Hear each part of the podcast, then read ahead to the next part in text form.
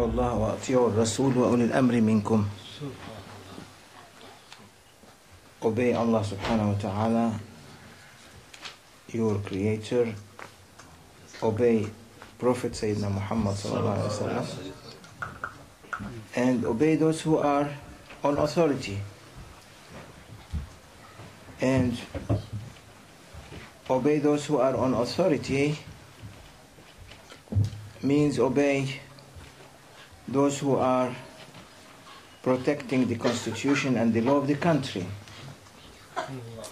That's one. Second one is to obey your spiritual guide, which he wants the benefit for you, or she wants the benefit for you.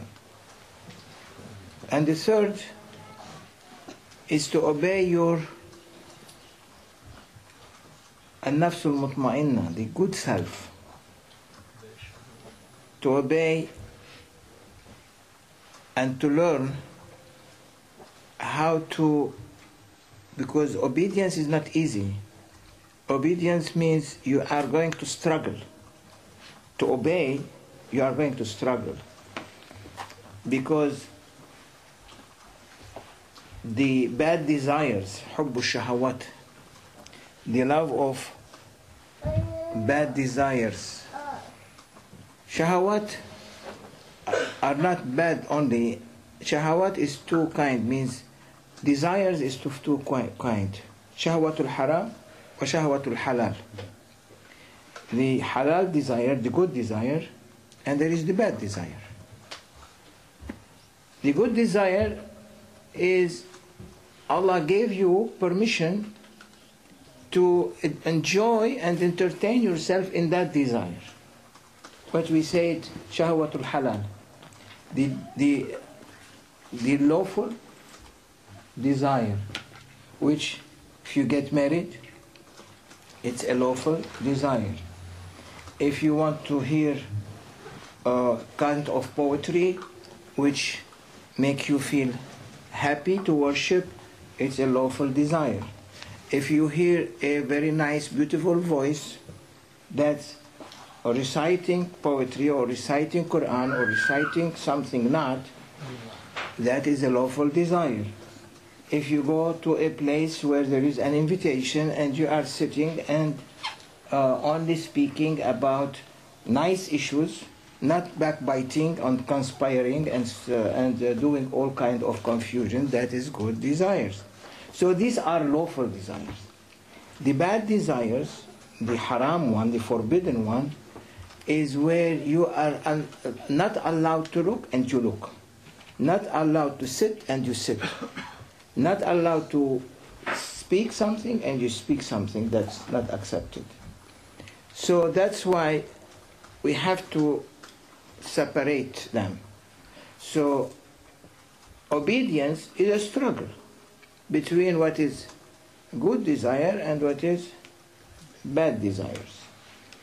The good desires, Allah said, obey God, obey Prophet, and obey all other prophets, Jesus, Moses, everyone, and obey those who are on authority, physical, uh, uh, normal authority, country authority, and your guides or yourself, which, which the good self, not the bad one.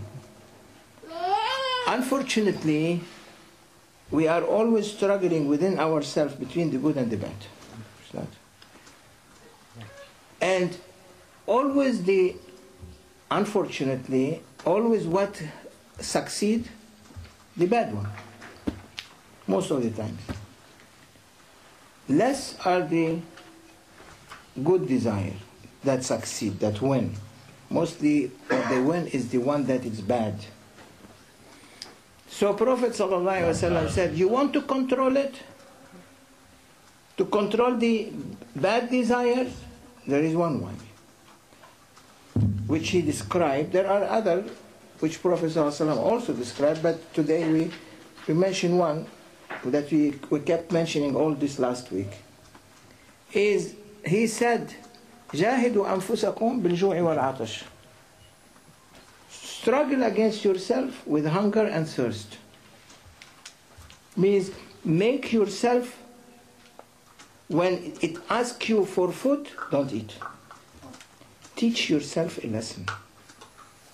Because if you give yourself whatever it likes every moment, every moment, it means you are surrendering to your bad desires and you are not listening to the good desires. That's why in seclusion, when you are ordered for a seclusion by your spiritual guide, they put you 24 hours to eat a small piece of bread or a naan or a small piece of lentil soup. 24 hours. So you cannot eat. There is no permission to eat in your seclusion. So it is a struggle with your ego for 40 days or 60 days or 90 days. It will teach you how to be able to survive against the desire of the self. So that's what mainly we are struggling. So what we need in order to solve this problem, we need guidance. And this guidance coming from those who are real spiritual guides. Spiritual guides are important in our lives. Like Dawood said to me, Come and visit our place up north. That? Well, I don't know how to go. He said, I come and take you as your guide. If he is with me, I will feel happy, I will feel at ease because I will know that I will not lose the way. Because he knows the way.